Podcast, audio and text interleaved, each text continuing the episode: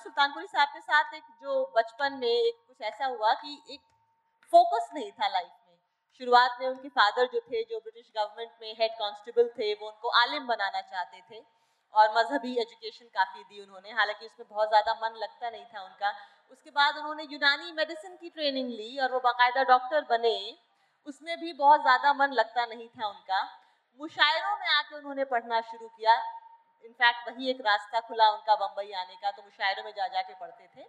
और फिर लिहाजा उसके बाद प्रोड्यूसर ने उनको सुना, देखा, नौशाद साहब से और कई और संगीतकारों से मिलाया। लेकिन ये बताइए कि बावजूद इसके कि लाइफ में थोड़ा सा फोकस की कमी थी, किसी चीज़ की फॉर्मल ट्रेनिंग नहीं थी, लिखने की भी फॉर्मल ट्रेनिंग नहीं थी और म्यूज़िक को समझने की भी फॉर्मल ट्रेनिंग नहीं थी, राग क्या है, सुर क्या है, लय क्या है ये तो उन्हें कभी बताया नहीं था जहाँ वो आते थे, जहाँ से सुल्तानपुर से। तो उनको ये समझ आई कैसे रागों की? देखिए, अपने बर सग़ीर की जो मौसीकी है, उसका मिजाज बिल्कुल अलग किस्म का है। हमारे यहाँ जो भी लोग थे, उन्होंने मौसीकी को इबादत का ज़रिया समझा।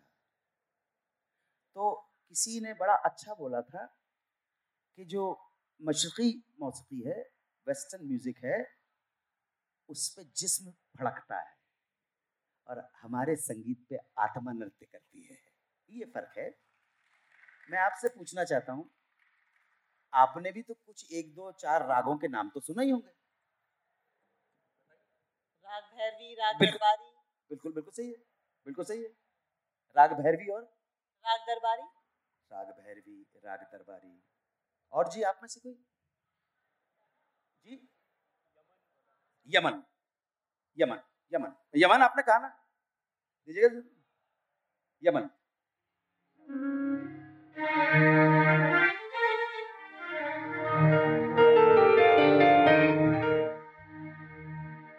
निरेगा निरे नीमार, निरे सा ये किए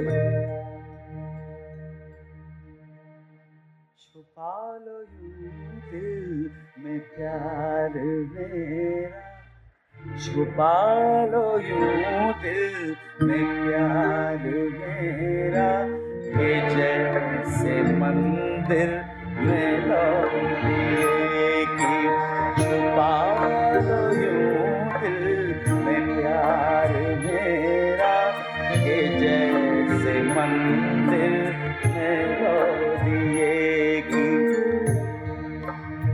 का बहुत इस्तेमाल किया है, शिवरंजनी का बहुत इस्तेमाल किया है किरवानी का बहुत इस्तेमाल तो अब जनमानस जो भी थोड़े से शौकीन होते जिनको लिखने का शौक है, आप, आपको एक बात बताना चाहता हूँ, नहीं, फ़िल्मों में आने का कीड़ा मजरू साहब को नहीं था। मैं पहले भी बोल चुका हूँ, वो तो मशायरे में आ गए मुंबई तो वहाँ पे ए आर कारदार के नसीब थे कि उन्हें मजरू सुल्तानपुरी मिल गया। वो वहाँ पे स्ट्रगल करने नहीं आए थे, शायर थे, हिकमत करते थे।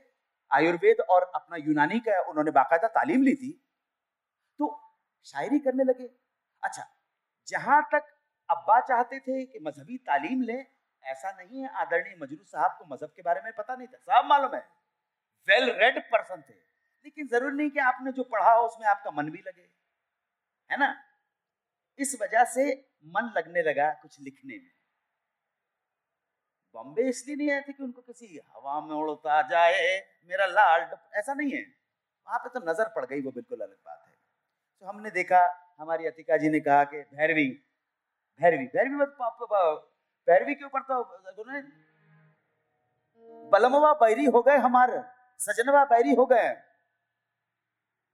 भाई, आज से अतिका जी क्या हो, बरसों साल पहले क्या हुआ कि गए एक जगह के ऊपर? कहने साहब, क्या सुनेंगे? हमने कहा, मुजरा सुनवा दो यार।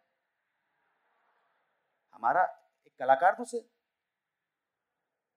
जनाब एक लड़की आई। सत्ताईस, अट्ठाईस साल की होगी। तीन, चार साजिंदे थे उनके साथ। और बखुदा उसने पहली जो कंपोजिशन का ही पहला कलाम, याद रखिएगा। खुद गाना गाते हुए डांस करना मज़ाक बात नहीं, फेफड़ों में बड़ा दम चाहिए। और उस लड़की ने, वो मेरी वजह से वहाँ पे शहर के सेठी आ गए थे कि भैया आ गए, भैया आ गए।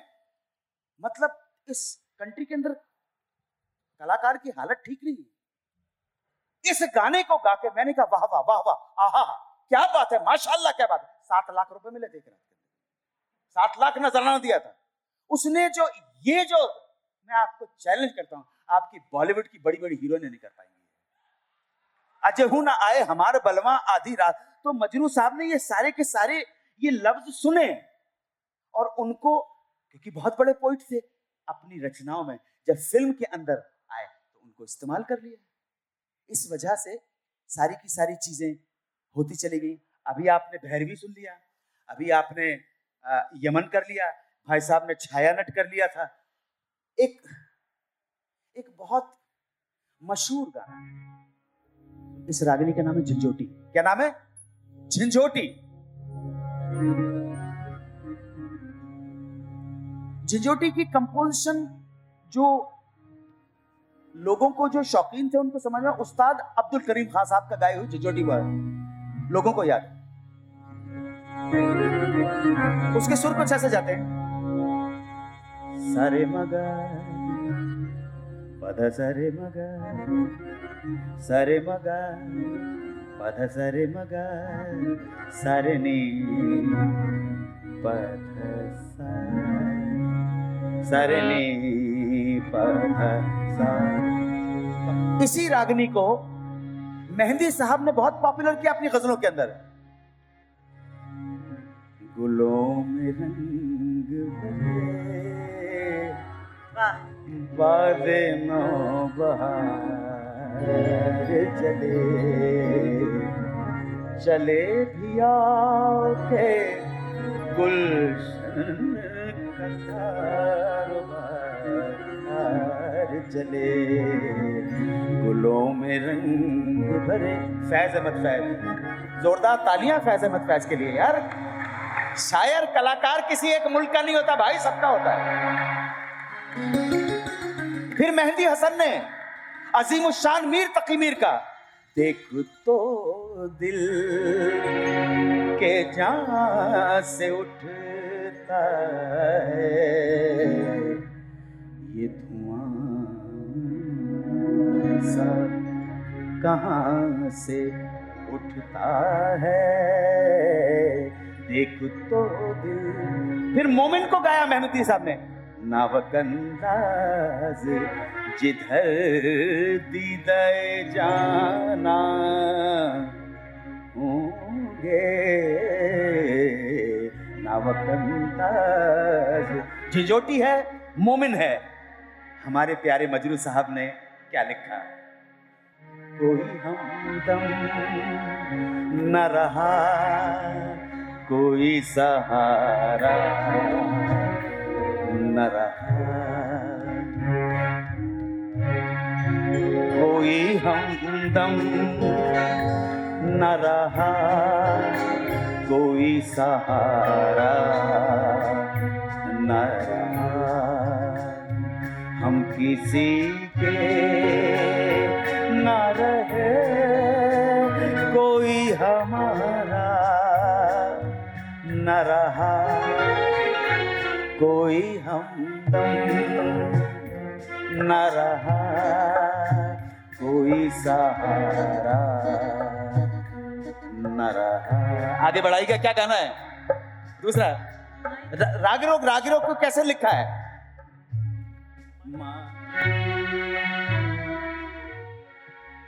मायरी